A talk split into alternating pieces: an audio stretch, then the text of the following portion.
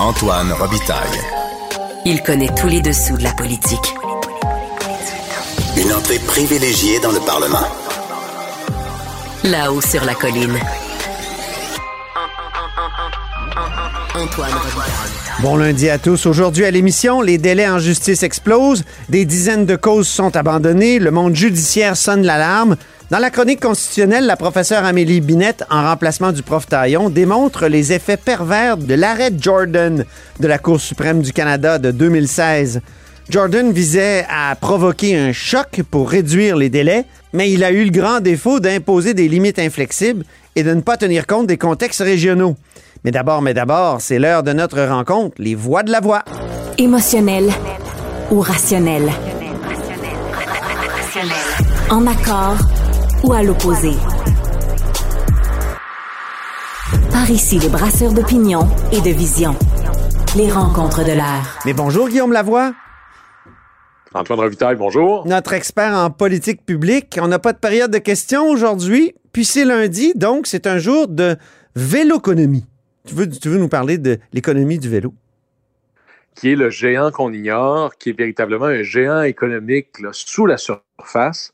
Et si, imaginons que je te parlais pas du vélo, mais que je te disais, il y a quelque chose qui pèse 7000 emplois dans l'économie du Québec, Mhm. les ministres se battraient pour être à l'annonce. Mais c'est de ça dont on parle. Je veux te parler, Antoine, de l'importance économique du tourisme à vélo. Mhm. C'est 7000 emplois dans l'économie du Québec. Et en plus, ce sont des gens qui dépensent plus que les autres. Ah bon? Et je vais- en fait, je vais te donner trois chiffres, les trois 7. 7000 emplois, Ouais. l'économie québécoise, c'est des dépenses collectives de ces gens-là de 700 millions de dollars par année. Et ils dépensent, touristes pour touristes, les, les touristes à vélo dépensent 7% de plus que les autres touristes. D'où ça vient, ces chiffres-là? Il y a une étude euh, qui reprend à peu près ce qui s'est fait ailleurs, mais Vélo Québec a sorti des chiffres plus proches au Québec, mais les proportions reprennent à peu près ce qu'on voit dans d'autres juridictions à travers le monde. là. En gros, quand Donc, c'est Vélo Québec qui a, qui a- qui a comme commandité cette étude, si je comprends bien. Oui, et là-dessus, ça ressemble à ce que moi j'ai vu des études là, tout à fait là, scientifiques ailleurs dans d'autres juridictions. Et c'est normal parce que le touriste à vélo, c'est génial. Il se déplace plus lentement, donc il a besoin de plus de, nuit, de nuitées. Il consomme énormément de calories, fait qu'il arrête au restaurant plus souvent. Et qu'on mange quand on fait un voyage de vélo, Guillaume, ça n'a pas de bon sens. Ben là, c'est le bonheur des restaurateurs. Ah, puis là, c'est le bonheur là. aussi de, de- du- de celui qui fait le voyage à vélo.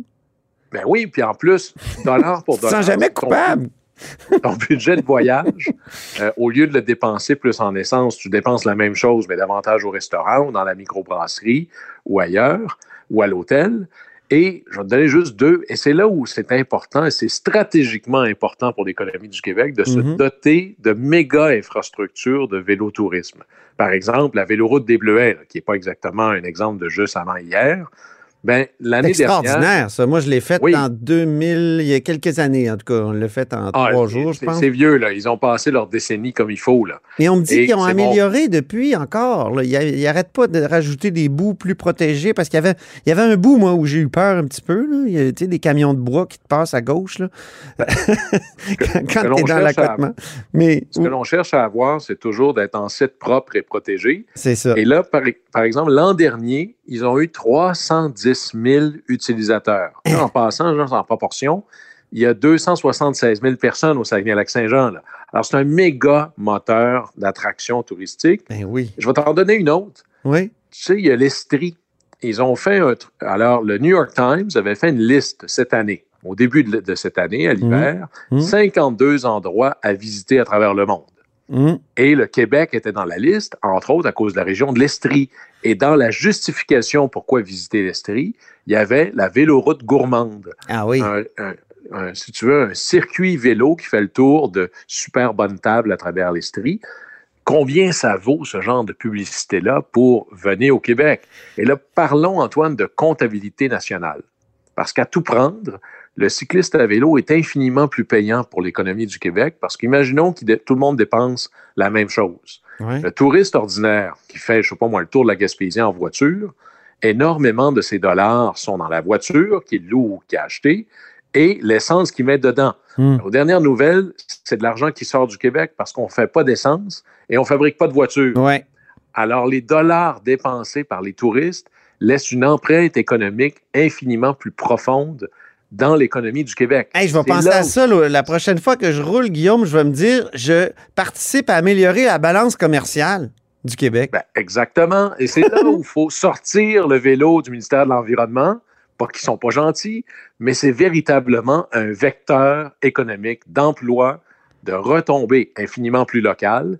Et franchement, le ministère des Finances devrait se dire Hey, comment je fais pour avoir plus de vélos au Québec? Parce que c'est payant. C'est Hmm. là où on parle de véloéconomie.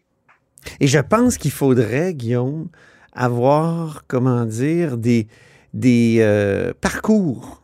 euh, tu sais, euh, bien, bien identifiés, bien balisés, parce que la route verte, c'est très beau, mais parfois, tu sais, on est quand même sur le bord de la route, là, puis alors qu'on pourrait aller prendre une petite route de campagne à côté.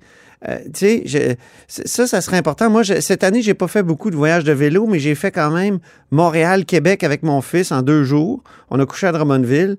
Puis, euh, j'ai trouvé qu'il y avait vraiment, ça s'était beaucoup amélioré, là, mais il y a encore de l'amélioration. Et, et Ouais, c'est ben- sur le plan du, de la sécurité, du, du sentiment de sécurité.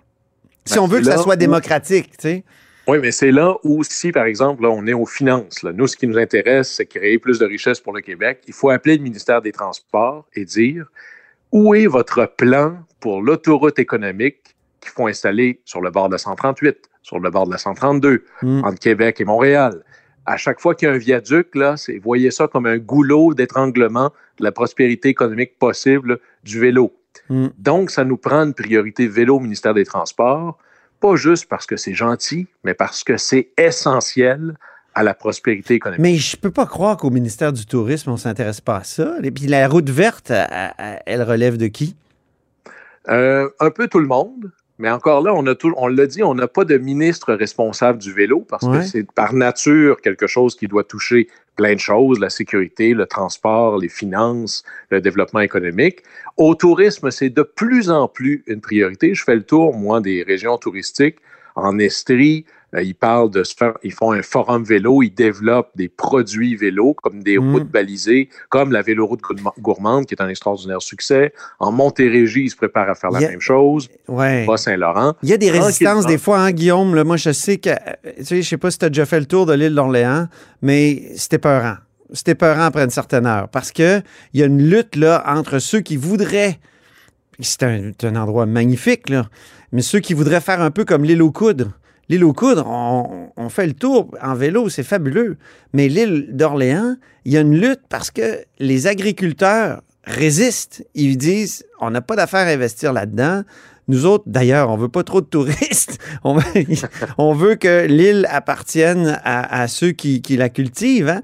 Donc, c'est pas toujours facile. C'est pas toujours en criant vélo qu'on peut euh, faire améliorer, faire avancer les choses, je pense. Antoine, là, tu mets le doigt sur une, une réelle opportunité pour l'Union des producteurs agricoles. Ah oui? Le plus grand risque qui, qui nous arrive dans nos sociétés modernes, c'est la déconnexion entre la ville et l'arrière-pays, entre l'urbain et le rural.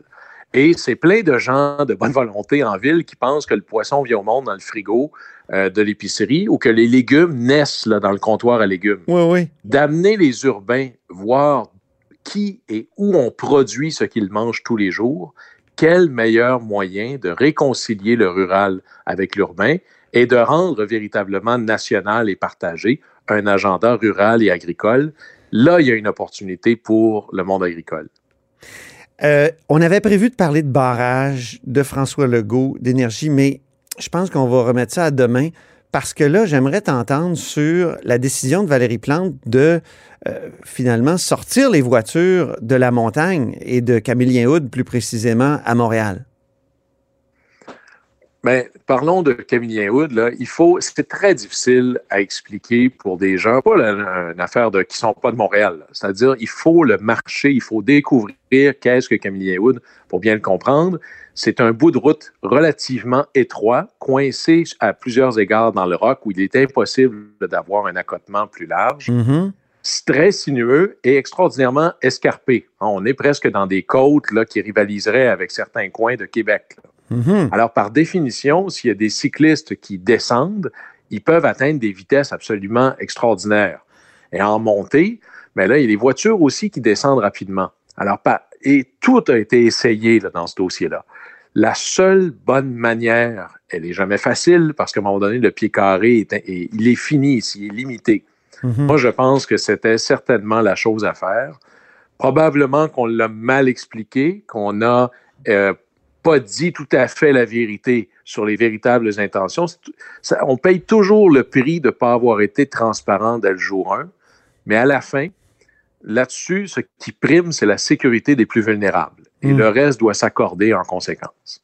Mais le fait que c'est un passage euh, comme un raccourci, finalement, pour ceux qui viennent de l'Est euh, et qu'il n'y a pas de transport en commun, est-ce que c'est pas ça qui risque de, de, faire en sorte que le projet de verdissement ne se fasse pas? Parce que là, c'est une décision qui va être appliquée uniquement en quoi? En 2027, d'après ce que j'ai vu? Alors, il risque d'avoir une nouvelle administration municipale qui annule cette décision-là assez vite. Ben, on verra qui voudra l'annuler par la suite, là, mais toutes les décisions de l'administration en place, sont, il y en a plusieurs qui seraient annulées, mais peut-être pas celle-là. Mais franchement, là-dessus, Posons-nous la question, l'argument de dire je voudrais avoir accès en voiture aux infrastructures à l'intérieur parce que c'est un parc, hein, c'est gigantesque, il faut comprendre ça. Ouais. C'est infiniment plus gros que c'est presque gros comme le vieux Québec au complet. Pour vous donner une espèce de rapport, ouais. il y a des endroits où il y a des accès automobiles, mais l'idée d'une voie de transit à travers un parc urbain, ce n'est jamais une bonne idée. Ouais. Alors, c'est pas de dire on coupe un, axe de transit parce que ça permet de traverser la montagne plus vite. Ce n'est pas quelque chose d'acceptable de mettre des voies de transit dans des lieux qui sont par nature dédiés à la végétature, au calme, à la beauté. Mmh. Avocat du diable, je vais me faire l'avocat du diable, Guillaume. Central Park, est-ce qu'il n'y a pas des, des voies de transit? Toi qui ben, connais bien, euh, qui connais bien euh, les États-Unis et New York. Euh, ben, je vais plaider l'ignorance. Je connais bien les États-Unis. Je sais où est Central Park, mais là, est-ce qu'il y a des voies de transit dans Central Park? Je ne suis pas certain. Il me semble qu'il y en a. Je dois t'avouer. Mais Central Park est infini, même si c'est le même en passant, même si c'est le même aménagiste. Oui. Hein. Tu as raison, mais ben oui. Mais là, je ne suis pas certain que les tailles sont comparables, euh, les lieux non plus. Et il faut savoir que la géographie de Montréal, elle est orientée à cause de la montagne. Il y a des voies de contournement. Ouais. Hein, il y a un tunnel qui passe en dessous, qu'on a eu l'idée saugrenue de donner en monopole à juste un joueur. Oui. Mais pour le reste, euh, il y a des voies de contournement, là.